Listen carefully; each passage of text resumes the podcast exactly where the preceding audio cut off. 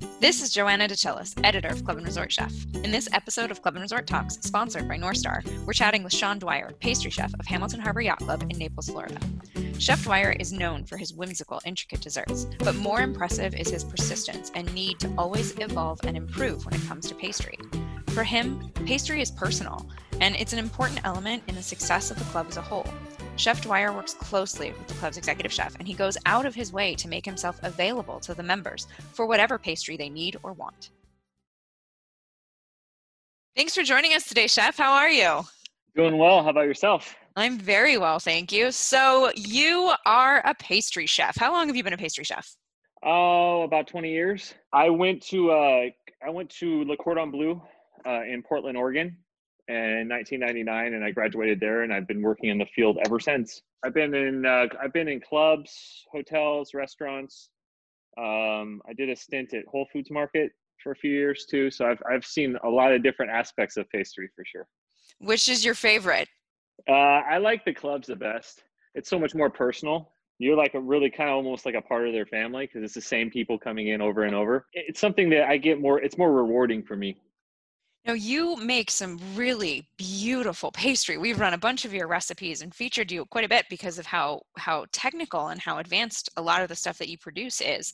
What has been your process or your philosophy of mastering your technique? There's a couple of things I, I like to do. I, I, always like to look at somebody who's better than me. Uh, so my favorite chef is uh, Amaury Guichon.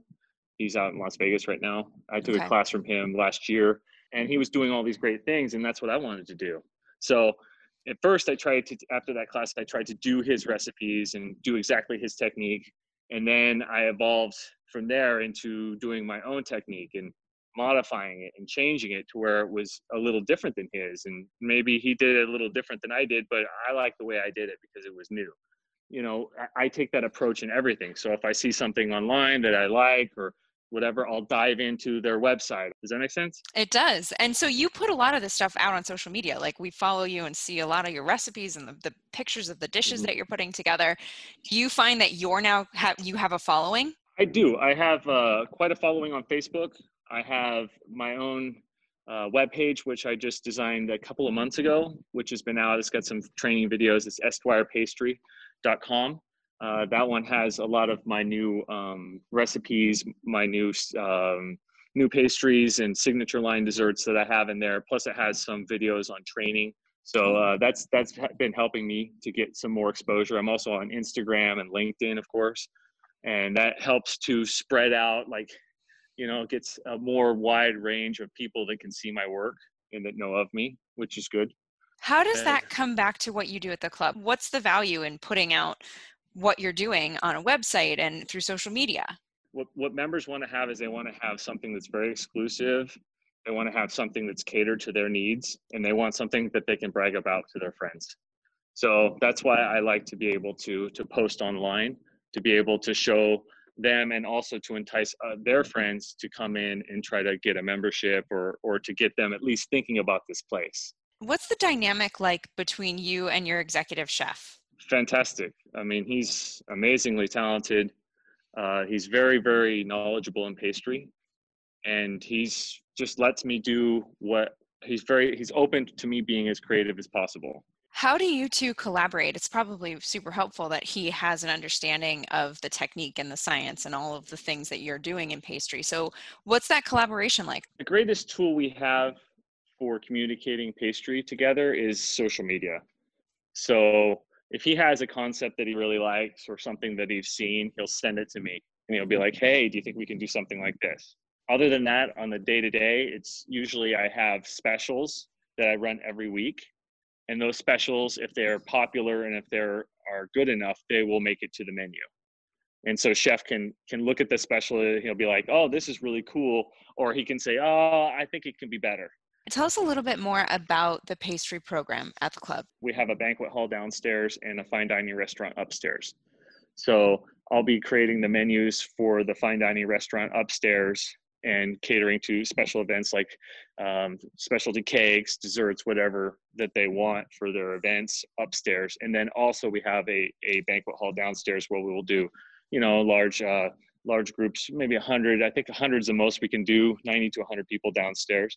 So we'll do buffets, or we'll do uh, weddings, we'll do um, holiday events, any anything that would uh, increase the happiness of our members. So in that respect, I can do plated desserts, banquet desserts, um, uh, wedding cakes, specialty cakes, themed desserts, anything pretty much that they want, they can they can uh, they can ask for or get down here. How do you in pastry help to create memorable experiences? Listening is the most important thing. I'm not in front of them just waiting for waiting to talk and tell them my point. I'm I'm listening to what they're saying very intently.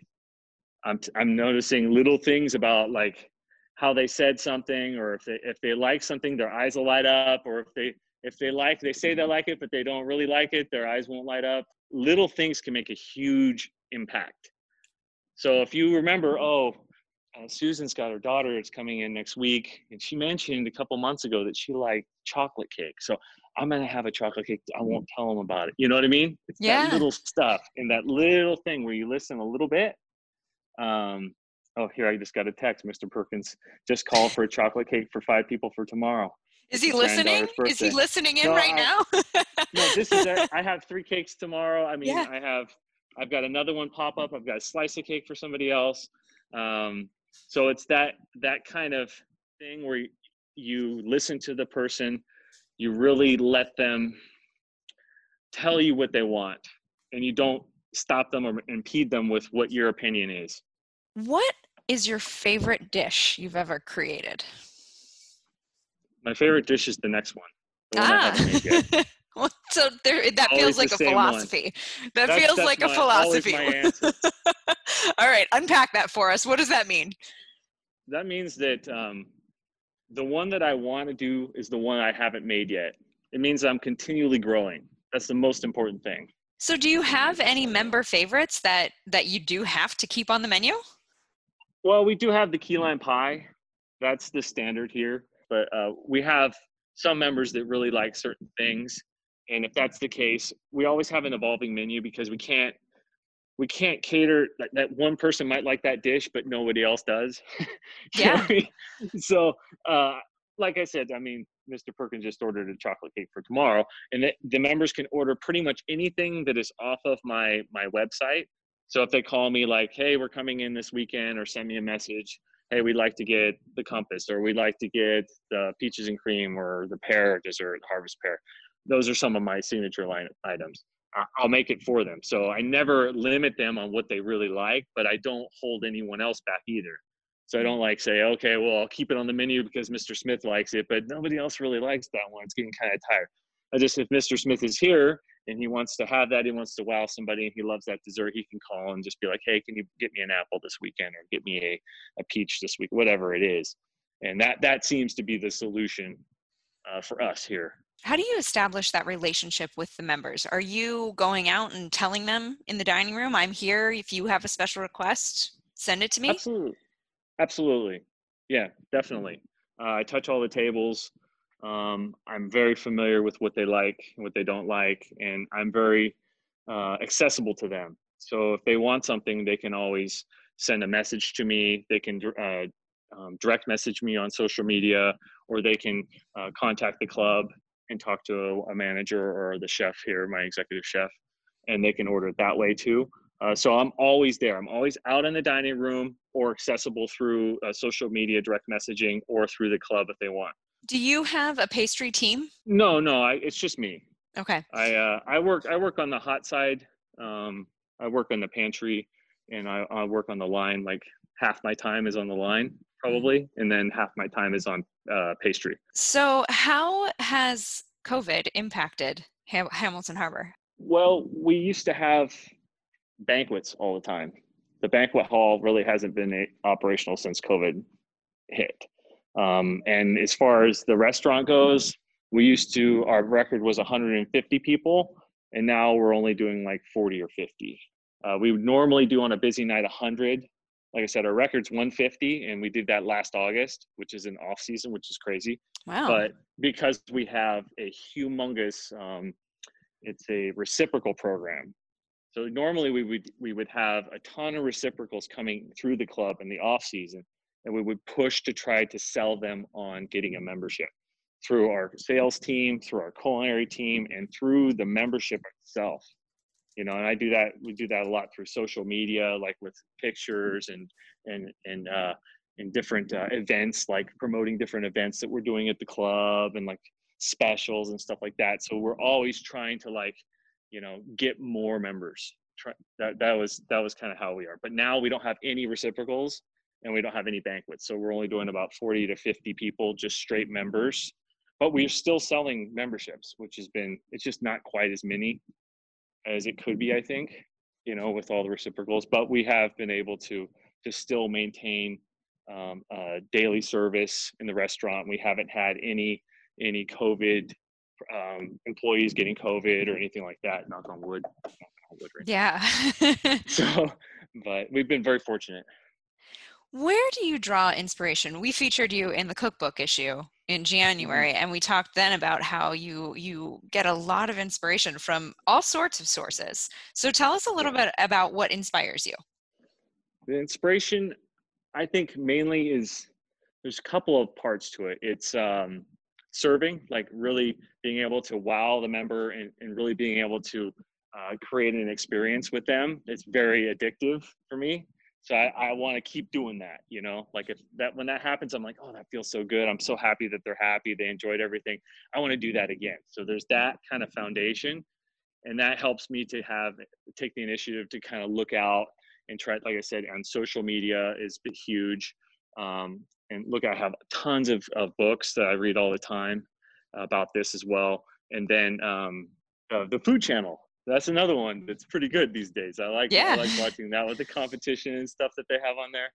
Um, so there's a couple of avenues through television, through uh, through the internet, and then through the member itself, just being like, "Hey, you know, this is this is the amazing dish," or whatever. A compliment like that goes a long way with me. It gives me that drive to keep keep doing more.